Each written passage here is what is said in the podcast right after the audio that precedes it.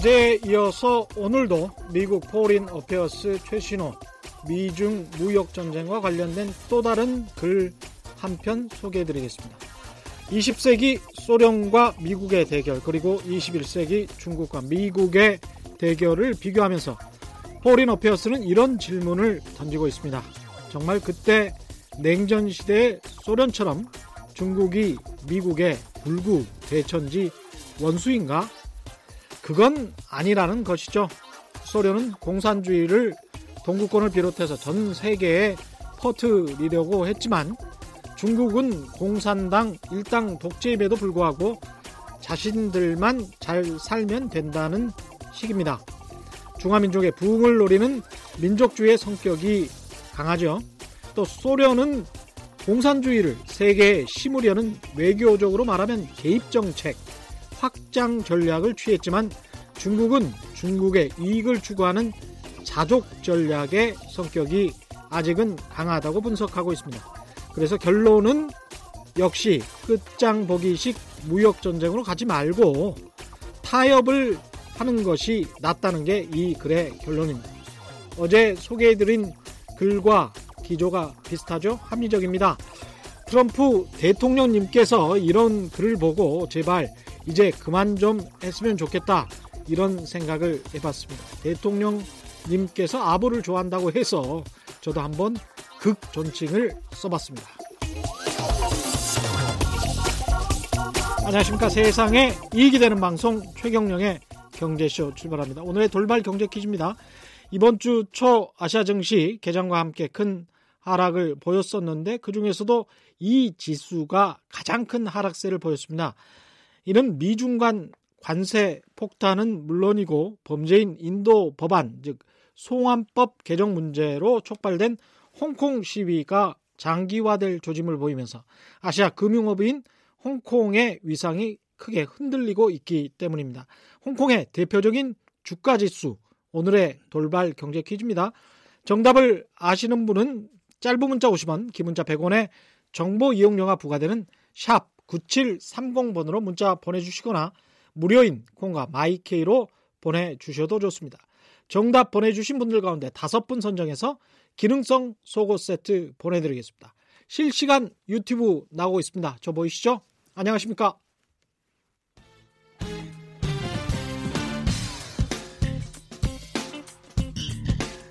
최경영의 경제쇼 수요 심화 토론.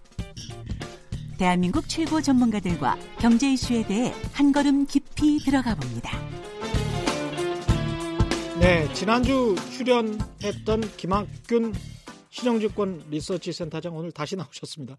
지난주에 중국의 대미 무역 전략 가운데 하나로 중국이 미국에 승복하기보다는 90년대 일본 경제처럼 나아지는 것도 별로 없이 좀비처럼 가는 상황이 있더라도 버티자 이런 전략을 선택할 것이다 라고 해서 많은 시사점 통찰을 안겨줬는데요. 이 예언이 어떻게 맞아 들어가는 건지 지금 상황은 어떤지 계속 점검해 나가 보도록 하겠습니다. 김학균 시정증권 리서치 센터장 함께 이야기 나누겠습니다. 안녕하세요. 네, 안녕하십니까. 예. 지금 어제도 이 주제 가지고 김영렬 교보증권 리서치 센터장과 이야기를 잠깐 나눴었거든요. 아, 네, 네. 예.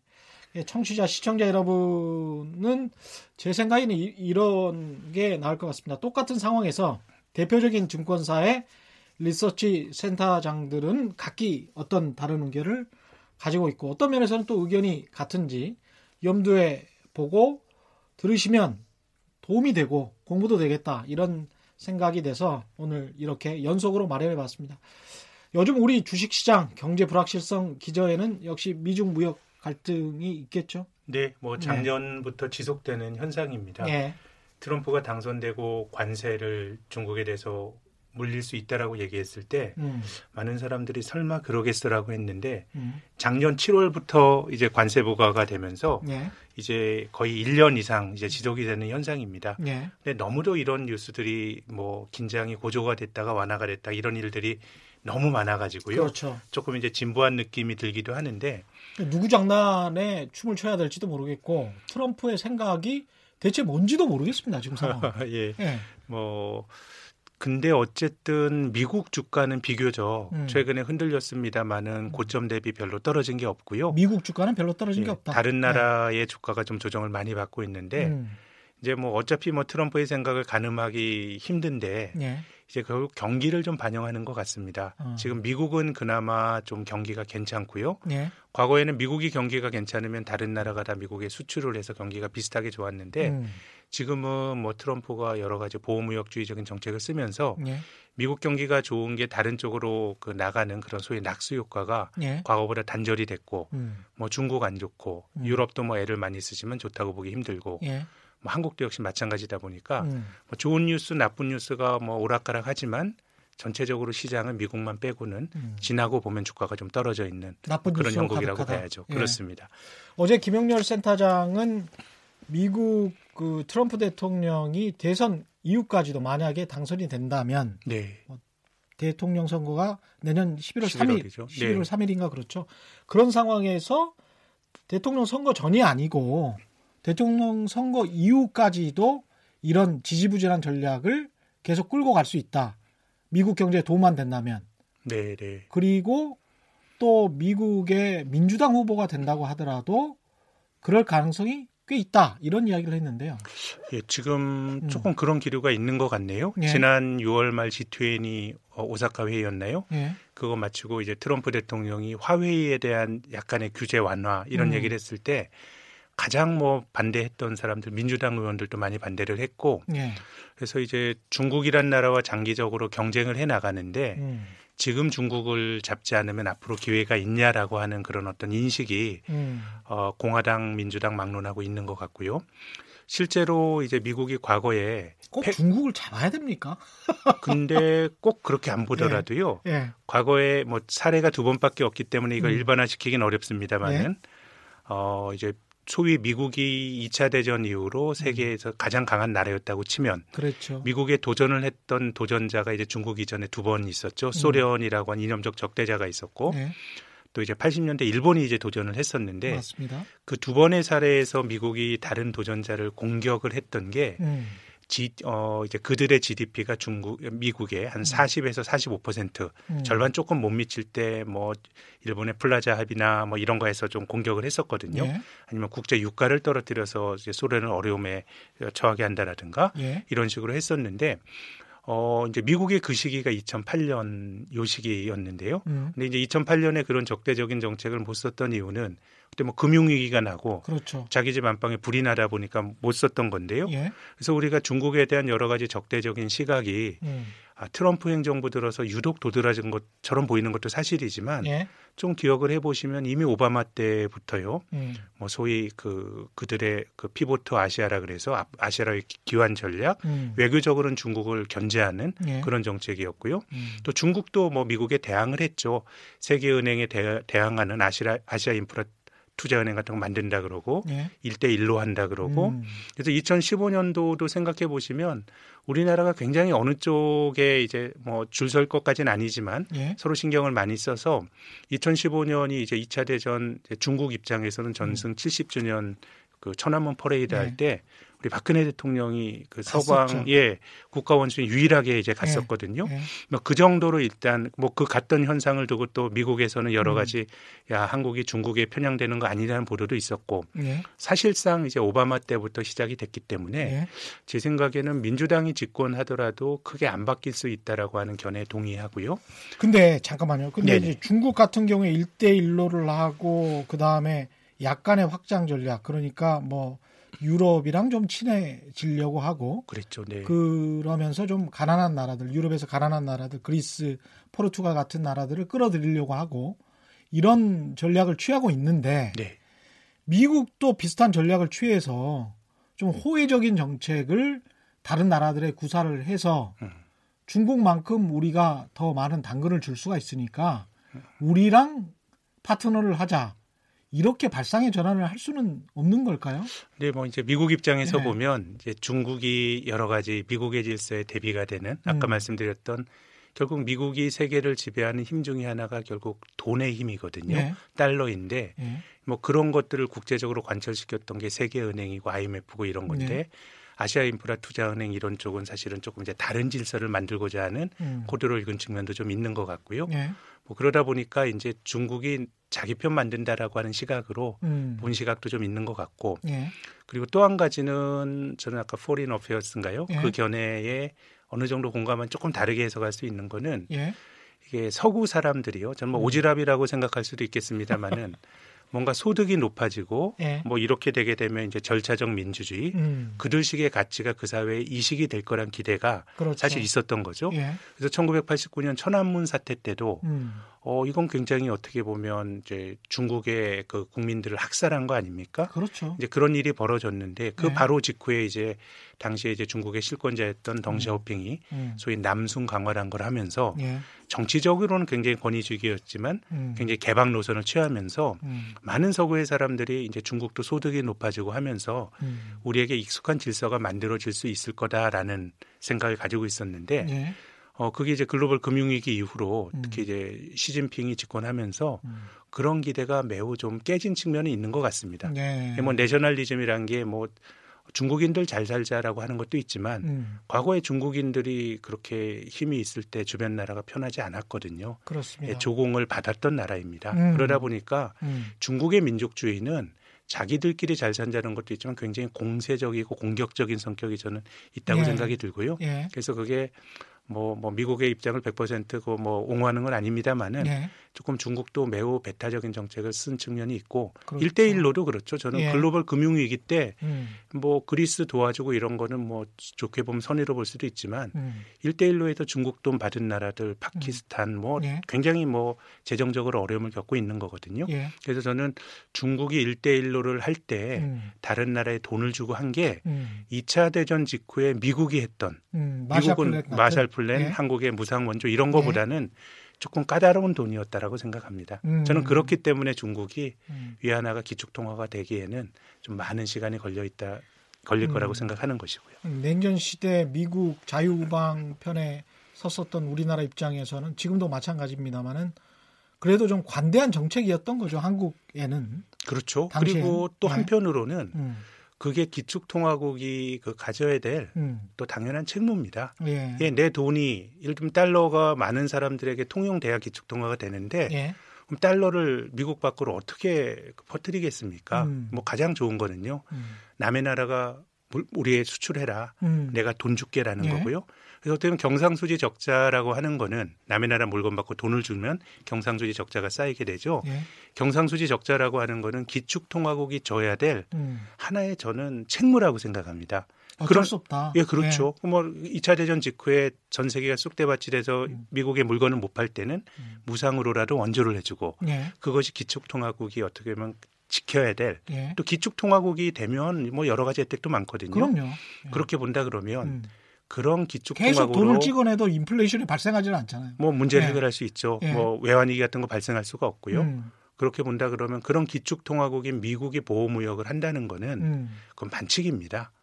그 반칙이죠. 예. 그렇죠. 예. 그런데 트럼프 대통령은 계속 이제 보호무역을 하려고 하고 있습니다. 그래서 이... 제가 궁금한 거는 예. 뭐 미국과 중국의 적대성은 이제 우리가 서로가 이제 확인이 되고 있는 단계인 예. 것 같은데 이것이 과연 미국 국민들에게도 이로울 것인가? 음. 예, 정말 부작용은 없을 것이냐? 예. 예. 이런 것들이 앞으로의 과정에서 좀 눈여겨봐야 될 것 같고요. 예. 예. 많은 사람들이 지적하지만 소비자들이 비싸게 주고 사야 됩니다. 예. 뭐 중국에서 많이 만드는데 음. 뭐 미국이 그거 왜 못 만들겠습니까? 다 만들 수 있죠. 예. 근데 자기들이 만들면 비싸게 만들어야 되는 비싸죠. 거거든요. 예. 이제 그렇게 됐을 때 이런 우리가 하는 경제학의 상식을 결국 이제 보호무역이라고 하는 게 이제 반하는 행동이기 때문에 음. 이제는 미국도 뭔가 여러 가지 경기가 좀 하강 국면으로 가고 네. 여러 가지 부작용이 나타났을 때 음. 이게 미국 사회에서 어떻게 수용이 될 거냐 뭐 음. 이런 것들도 좀 관심 있게 봐야 될 포인트라고 봅니다.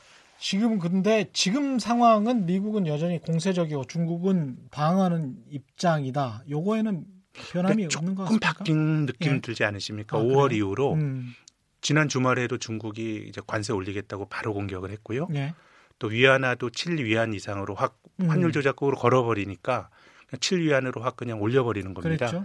이게 중국에게도 어려움을 주는 겁니다. 음. 어, 저는 중국이 글로벌 금융위기 이후에 어, 이제 미국에 좀 덫에 빠진 측면도 있다고 생각하는 게 신흥국이 선진국이 돈을 풀고 저금리 정책을 쓸때 예. 선진국의 돈이 흔해집니다. 음. 그럼 그 돈을 덥석 받았다가 예. 선진국이 금리 올리고 또그 음. 나라 통화 가치 달러가 강해지게 되면 어려움을 겪는데 예. 글로벌 금융위기 직후에 중국이 달러 기업들이 달러 표시 부채를 엄청나게 많이 받아들였거든요. 예. 음, 그런 거라 그러면 위안화가 약해지면 음. 어, 중국 기업들 입장에서는 위안화를 달러로 바꿔서 갚아야 되는데 예. 위안화가 약해지게 되면 갚아야 될 실질 채무 부담이 높아지거든요. 그러네요. 그래서 이제 위안화가 약해지면 수출에 도움이 되는 측면도 있지만 음. 중국 기업들의 부채는 조금 이제 어려움을 겪을 수 있기 때문에 그러네요. 지금까지 중국 인민은행이 음. 몇해 전까지만 하더라도 작년까지만 하더라도 위안이 달러당 7 이상으로 가는 걸 막기 위해서 엄청 노력했습니다. 네. 특히 2015년 16년도에 음. 중국 경제한 비관론이 클때 음. 그때 위안을 중국 인민은행이 달러당 6.93에서 막았거든요. 음. 실로 안 가게. 예. 그거 막는 과정에서 중국의 외환 보유액이 예. 3조 9천억 달러에서 3조 달러까지 그랬죠. 9천억 달러를 줄이면서 막은 음. 거거든요. 예. 그럼 이제 위안이 올라가게 되면 중국에게도 부담이 되는 건 맞는데 음. 뭔가 계속 이제 저는 서로 간의 자해극으로 음. 내가 피해를 입지만은 너에게로 간다라고 하는 쪽으로 가는 것 같고 음. 그래서 제 느낌으로는 지난 몇 달간은 오히려 중국이 음. 그냥 자기 길로 가는 거 아닌가라는 생각이 좀 듭니다. 근데 말씀하신 대로 미국은 기축 통화국이고 네. 중국은 기업 부채에 허덕이고 있고 사실은 정확한 통계에 잡히지 않는 또 다른 부채들이 많이 있을 많죠. 거라고 네. 추정을 하고 있고 그게 합리적인 추정인 것 같고요. 그런 상황에서 중국이 얼마나 버틸 수 있나. 네. 예, 지난주에 안유아 교수라고 네, 손중환 네, 교수가 나와서 중국이 1, 2년 내에 부채 문제 때문에 상당히 어려움을 겪고 그게 금융위기로 이어질 가능성도 있다. 이런 네. 식의 말씀을 했는데 네. 어떻게 생각하십니까?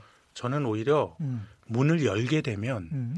자기들이 통제 못할 위험에 중국이 노출될 가능성이 더 크다고 생각을 합니다. 지금 현재 자본시장을 훨씬 더 개방하게 되면 네, 오히려 예. 폐쇄시켜 놓고 음. 어려움을 있지만 그냥 음. 근근히 음. 버텨가는 정도가 중국이 할 수 있는 카드인 것 같고 우리 IMF 외환위기 겪었듯이 그때 우리 직전에 오, 네. 예, 금융시장 개방, 금융시장 개방, 예. 자본시장 개방하고 하면서 예. 굉장히 이제 싼 자금을 예. 덥석 받았다가 이제 음. 문제가 됐었는데요. 예. 이제 그게 다 어떻게 보면 개방한 신흥국이 예. 거의 뭐 공통적으로 겪는 현상입니다. 예. 중국 입장에서는 저는 조금 문을 닫아 걸고 장기전으로 음. 가는 게 아닌가 이런 판단을 내리고 있고요. 음. 그 목적은 이제 이제 미국을 좀 자극을 하고 음. 특히 이제 미국의 금융 시장이 흔들리게 되면 트럼프 지지율이 미국 주가와 거의 뭐 똑같이 움직이거든요. 예. 그럼으로써 좀 타격을 주려고 하는. 예. 근데 그럼으로써 스스로에게도 타격을 주는 거니까 음. 굉장히 자해적이지만 예. 중국의 노선이 5월 이후로 좀 저는 그렇게 선회한 거 아닌가 뭐 그런 생각이 드네요. 그러면 트럼프 입장에서는 미국 경제가 급격하게 안 좋아지고 지지율이 빠지고 그런 상황이 아니라면 현재의 정책을 그냥 계속 가져가서 중국을 압박하는 전략을 취하고 중국은 버틴다고 하면 무역 협상이 타결될 가능성은 요원하겠습니다. 뭐 중간 중간에 이제 뭐 봉합이 되는 예. 뭐 그래도 우리가 인간의 합리성을 믿는다 그러면은 음. 뭐 상황이 장기적으로 악화되더라도 음. 중간 중간에 뭐 이제 갈등이 완화가 되는 국면 음. 뭐 이런 건 만들어질 수가 있겠지만은 네. 지금 서로가 내보이고 있는 적대성을 감안을 하면 네. 이건 저는 아무데도 못 봤던 때 같은데요. 이게 예, 뭐, 뭐 85년 현상. 일본의 플라자 합의처럼 미국이 음. 뭐할 수도 있다라는 건데요. 아니, 음. 플라자 합의는 점잖은 거죠. 음. 점잖은 거였고 이미 예. 이제 그 선을 넘어간 거거든요. 예. 또 중국은 플라자 합의 때 일본이 이게 순순히 예. 환율 주권 포기하고 수출 망가지고 음. 그럼으로써 이제 내수 부양하려다 버블이 터지고 음. 이런 걸 또 굉장히 충분한 학습 효과가 있기 때문에 예. 지금 제 생각에는 해결이 되기는 물론 이제 이런 거에 대한 통찰력이 뭐 예. 금융시장이 깊지는 않습니다만은 예. 굉장히 장기화된 이슈로 보는 게 맞는 것 같고 음. 그래도 이거를 어느 정도 완화가 되는 건 서로 간의 불편함이 좀 커져야 될 것 같은데 음. 그 불편함에서 반응할 수 있는 그런 어떤 사회의 유연성은 음. 저는 굉장히 권위주의적으로 회귀한 중국보다는 예. 미국 쪽에서 나올 가능성이 전 높다고 봅니다. 중국에서 안희화 유수, 그 네. 교수 주장처럼 중국에서 본인들의 내부 문제 때문에 어쩔 수 없이 주, 미국에 굴복하게 되거나 네. 자본시장을 개방하게 되는 그럴 가능성은 없습니까? 아, 금융위기가 일어나서 최악의 시나리오겠지만. 글쎄요, 뭐 중국이 음. 나빠지면서 음. 야, 근데 그게 지금 그것도 예. 정치적 리더십이 매우 좀 탄력적이어야 되는데요. 예. 지금 뭐 이미 시진핑이라고 하는 지도자는 음. 이제 중국이 가졌던 정치적 어떤 그런 기존의 관행들을 다 깬 거 아닙니까? 예. 집단 지도 체제, 음. 10년 단위 지도 체제. 예. 통상적으로는 2017년도에 음. 5년 하고 나서 다음 지도자가 결정이 돼야 되는 건데 음. 그래서 뭔가 저는 뭐 부러진 결과로서 예. 뭐할 수는 있겠습니다마는 어, 그러지 않고 뭔가 이제 그 조금이라도 힘이 있을 때 예. 그런 유연성을 기대하기에는 음. 중국의 리더십이 조금 너무 경직적인 게 아닌가 음. 제 판단은 그렇습니다. 그렇군요. 계속 버틸 수 있다. 버틸 것이다. 저는 뭐 중국이 그래도 예. 여러 가지 모순이 많습니다만은 음. 뭐 외환 보유액이라든가 음. 뭐 이런 것들을 생각한다 그러면 음. 뭐 근근히 버티는 그런 형국들이 나올 수 있다고 생각합니다. 그래서 실제로도 2015년 16년도에 중국의 외환 위기 뭐 이런 얘기들이 있을 때 예. 중국 당국이 외환 통제 같은 거 되게 많이 했습니다. 음. 이를테면은 작년만 하더라도 이 뭐 이제 중국 자본이 미국에서 집 사고 이런 것들 거의 통제했고요. 예. 한국에 관광 온 중국인 관광객들이 음. 예를 들어서 뭐 일정 금액 이상 쓰면 알람이 날라옵니다. 예. 당신 얼마 썼어? 이런 게 전부 다 외환 통제를 하는 건데요. 음. 뭐 그런 식으로 저는 통제를 하면서 최대한 버티고 또 그 과정에서 미국에 타격을 주는 음. 그래서 저는 그래도 지난 5월 이전까지의 미중 갈등은 뭔가 그래도 조금 껍데기라도 서로 간에 뭐 예의도 차리고 예. 그 합의점을 찾는 과정이었다 그러면 예. 이게 좀 서로 간에 어떤 자해극이 시작이 된 게 아닌가 싶어서 좀 걱정스럽습니다. 서로 간의 자해극. 네. 미국은 대통령 선거 말고 어떤 다른 변수들이 있을까요? 이 미중 무역 협상과 관련해서 네. 뭔가 변화시킬 수 있는 또는 변화의 어떤 원인으로 작용할 만한 글쎄요, 전 경기라고 봅니다. 경기? 지금 미국이 네. 이렇게 버틸 수 있었던 거는 음. 경기가 좋았습니다. 음. 지금 미국이란 나라가 이제 만들어진 지 한 250, 60년 되는 신생국인데 네. 미국의 경기 사이클을 이렇게 측정을 하는 또 기구가 있습니다. 전미경제연구소라고 네. 하는 곳인데요. 이제 그들의 측정에 의하면 미국 250년 역사에서 2009년 이후로 지난 7월까지 음.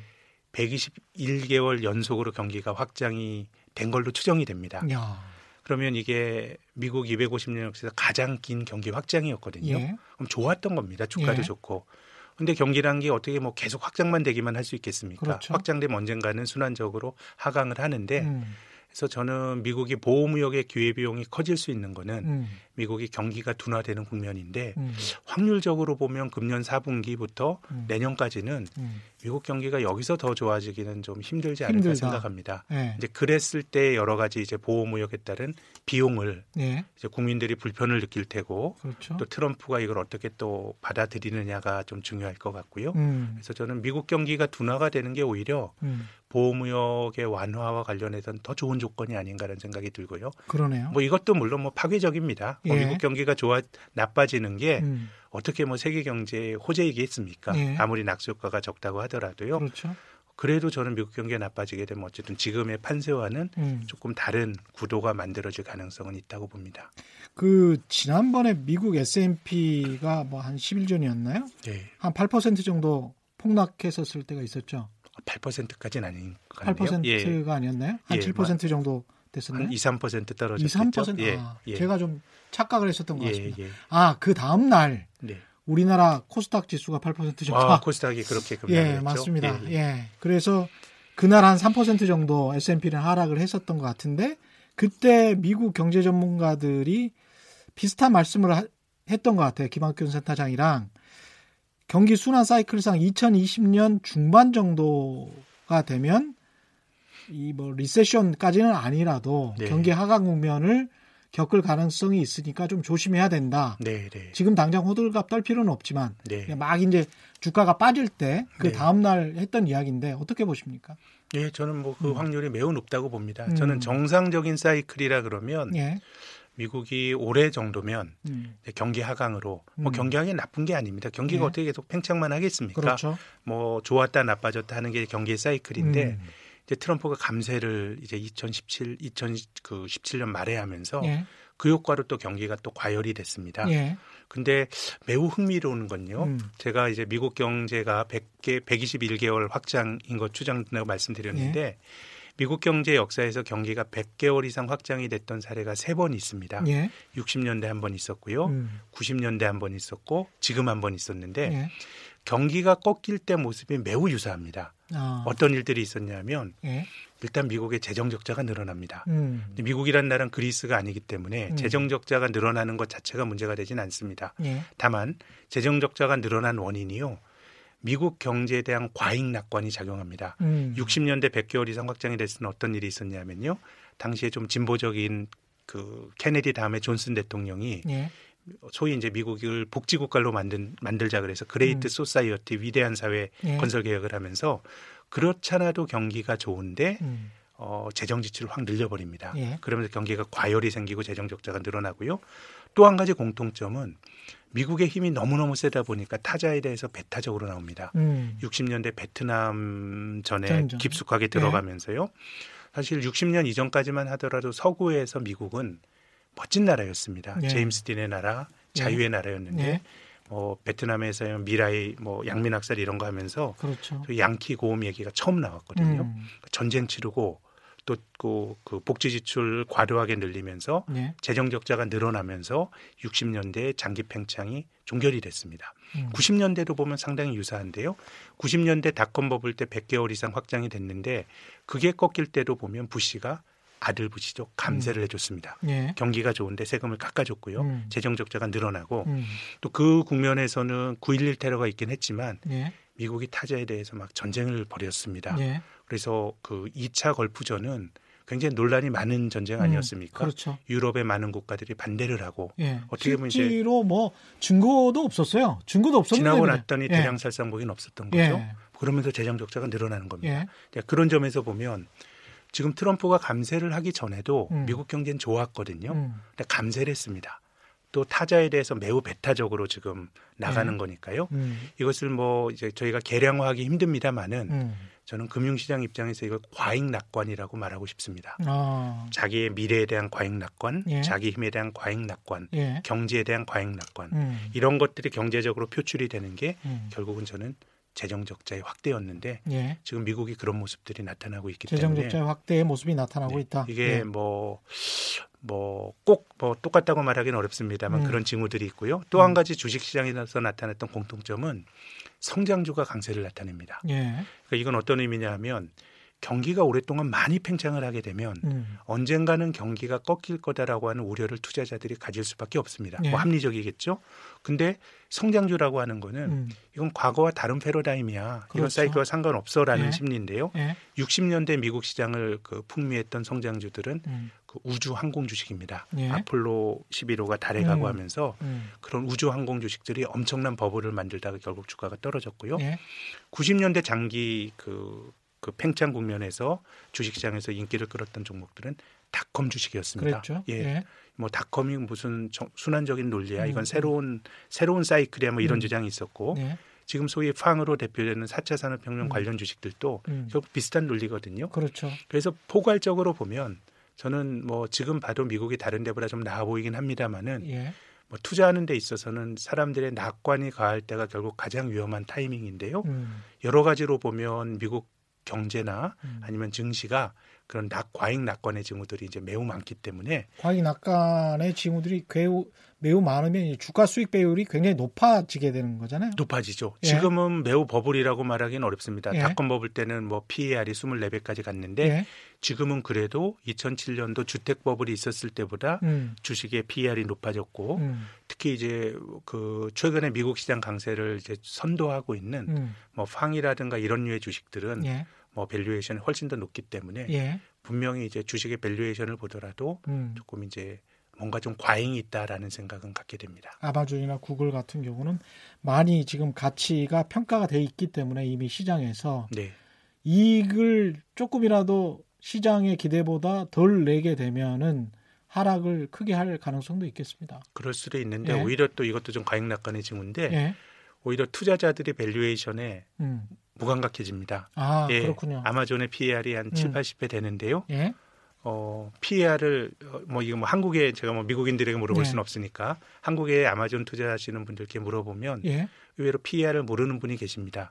아니 어. 해외 주식 투자해서 뭐 구글, 아마존에 투자하라고 네. 저한테 권유하는 예. 일반 시민도 계시더라고요. 아, 예. 뭐. 그래서 거기 PER 굉장히 높을 텐데 이러니까 PER이 뭐예요? 전혀 그, 다른 그 걸로. 말씀인 예. 거예요. 뭐 예. 무슨 촌스럽게 PER을 예. 아마존 같은 기업에 뭐 예. 적용하세요 뭐 이런 걸 텐데요. 예. 뭐 이런 것들이 음. 뭐 이제 주가의 고점은 아무도 모르는 것이긴 합니다만은 음. 조금 과한 징후들은 음. 굉장히 좀 많이 나타나고 있다고 봅니다. 트럼프 대통령 같은 경우는 지금 당장 내년 중반 정도가 경기가 약간 꺾이는 국면으로 들어간다고 하면 대선이 11월이고 미국 대통령 민주당 후보가 경선으로 되는 시점이 내년 여름이란 말이죠. 7월, 네, 7월쯤이죠. 네. 그러면은 어떻게 해서든지 부양을 다시 시키려고 할 텐데 네. 쓸수 있는 카드가 있나요? 글쎄요. 지금 네. 뭐 감세까지 많이 했기 때문에요.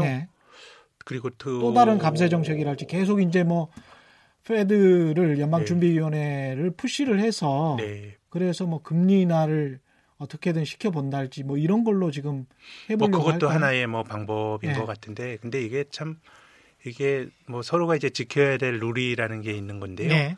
네. 이제 미국, 미국의 연방준비제도 의장은 이제 4년인가요? 4년 임기고. 그렇죠. 그리고 또 이제 네. 청문회로 거치는데 음. 그거 말고 금리를 결정하는 이제 공개시장위원회 에 들어가는 멤버들은 예. 임기가 13년입니다. 예. 예. 그 정신은 음. 정치가들은 4년마다 한 번씩 바뀌지만 음. 통화 정책은 정치인들보다 더 긴게 하라는 정신이거든요. 예. 근데 지금 뭐 이런 식으로 음. 한다라고 하는 거는 뭔가 자본주의가 지켜야 될 룰들이 그렇죠. 예, 뭐 자본주의의 음. 그 종주국이라고는 미국에서 많이 허물어지는 음. 건데 뭐 예. 이런저런 건 하겠습니다만은 예. 제 생각에는 쓸 수 있는 카드들이 음. 별로 많지 않을 걸로 별로 봅니다. 많지 않다. 특히 미국의 어쨌든 공화당은 음. 기본적으로 작은 정부를 주장하고요. 예. 어, 정부가 많은 역할을 하는 것에 대해서 이제 좋아하지 않습니다. 음. 그러면 이제 어, 재정 지출을 늘려야 되는데 그것도 예. 그들의 성향에 좀 맞지 않고요. 예. 또 재정 적자가 2020년이 되면 음. GDP의 5%에 달할 걸로 추정이 됩니다. 예. 뭐이 정도라 그러면 글로벌 금융 위기 때 예. 오바마 행정부 때 경기 살리기 위해서 돈 푼 이후로 음. 가장 높은 수준이니까요. 예. 그래서 저는 노력은 하겠지만 음. 뭐 어느 대통령이나 어느 정권이 음.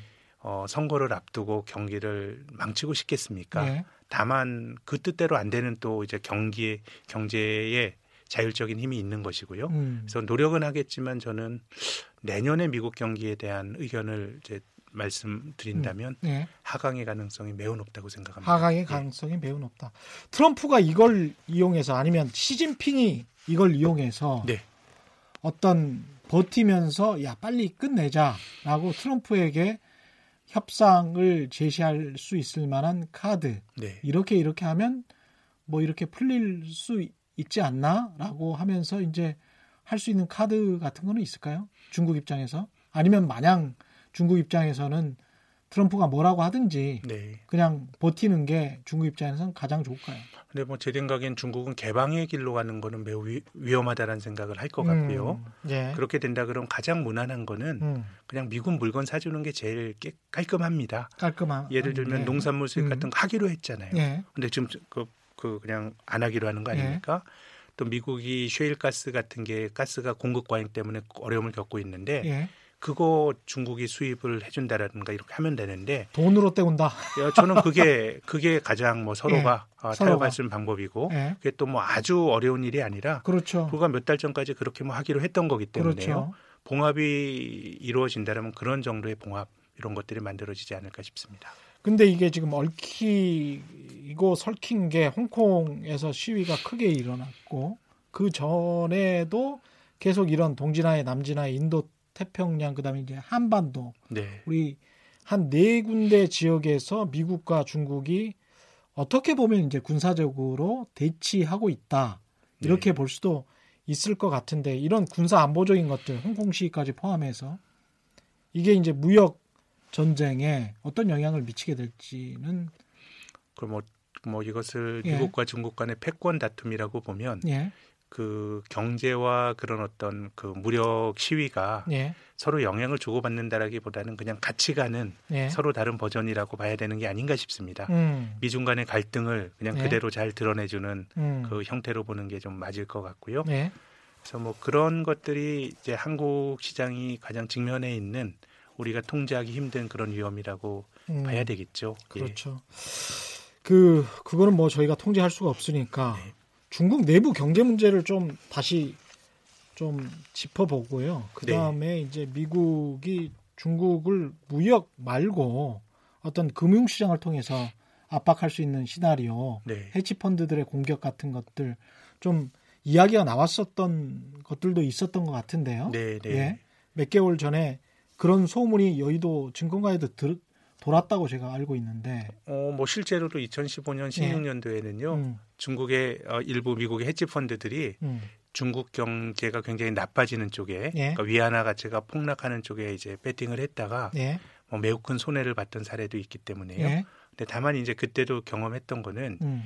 시장이 많이 개방이 돼야 음. 뭔가 이제 공격이 되는 건데 예. 그래서 저는 중국이 여러 가지 어떤 개방이라든가 이런 부분에 대해서 매우 조심스러울 것 같고요. 음. 그래서 시장이 개방이 안 되어 있는 상태이기 때문에 헤지 펀드들이 공격할 여력도 뭐 별로 없다. 홍콩을 거쳐서 뭐 가는 거고 뭐 예를 들면 이럴 예. 이럴 건 테니까요. 예. 그래서 뭐 조금 중국은 그렇기 때문에 더더욱 개방에 대해서는 조심스러운 태도를 보일 가능성이 높고 음. 그래서 홍콩 문제가 매우 상징성을 갖고 있다고 생각합니다. 음. 홍콩은 결국은 이제 서구식의 global standard의 금융이고요. 예. 그 금융이란 건 서구의 게임의 룰입니다. 음. 그런데 이제 중국이 홍콩에서 벌어진 일들을 보면서 음. 우리 뭐 심천에서 뭐 할 거야 막 이런 얘기들도 하는 예. 거 아닙니까? 예, 예. 그렇죠. 이제 심천에서 예. 홍콩과 똑같은 금융 시장 네. 할수 있다 뭐 이런 이야기죠. 예. 예, 뭐 홍콩보다 훨씬 폐쇄적인 경, 그 구조라고 봐야 될 겁니다. 그렇죠. 예. 예, 그렇지 않으면 홍콩을 버릴 이유가 없으니까요. 예. 그래서 홍콩에 대한 중국의 태도가 음.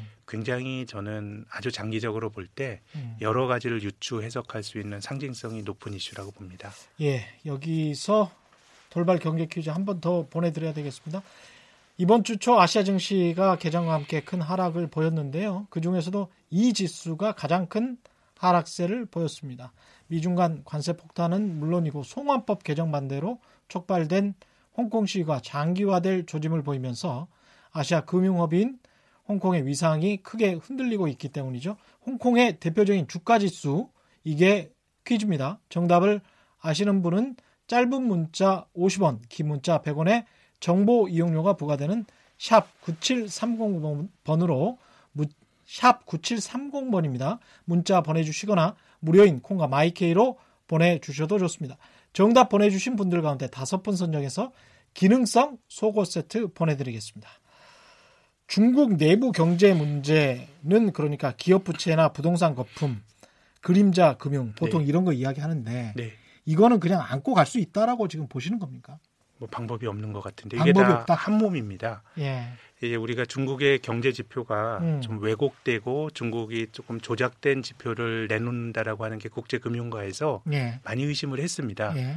그래서 10여 년 전쯤인 것 같은데요. 음. 당시 이제 중국 경제를 관장하는 음. 이제 서열 1위 2위죠. 이제 리커창 총리에게 예. 외신 기자들이 물어봤습니다. 중국 예. 경제 지표가 왜곡됐다고는 어떻게 생각하세요? 그랬더니 음. 그때 리 총리가 음. 웃으면서 나도 그렇게 생각합니다. 이런 얘기를 했습니다. 이제 그 사람이 그렇게 말한 배경은 뭐냐면 예.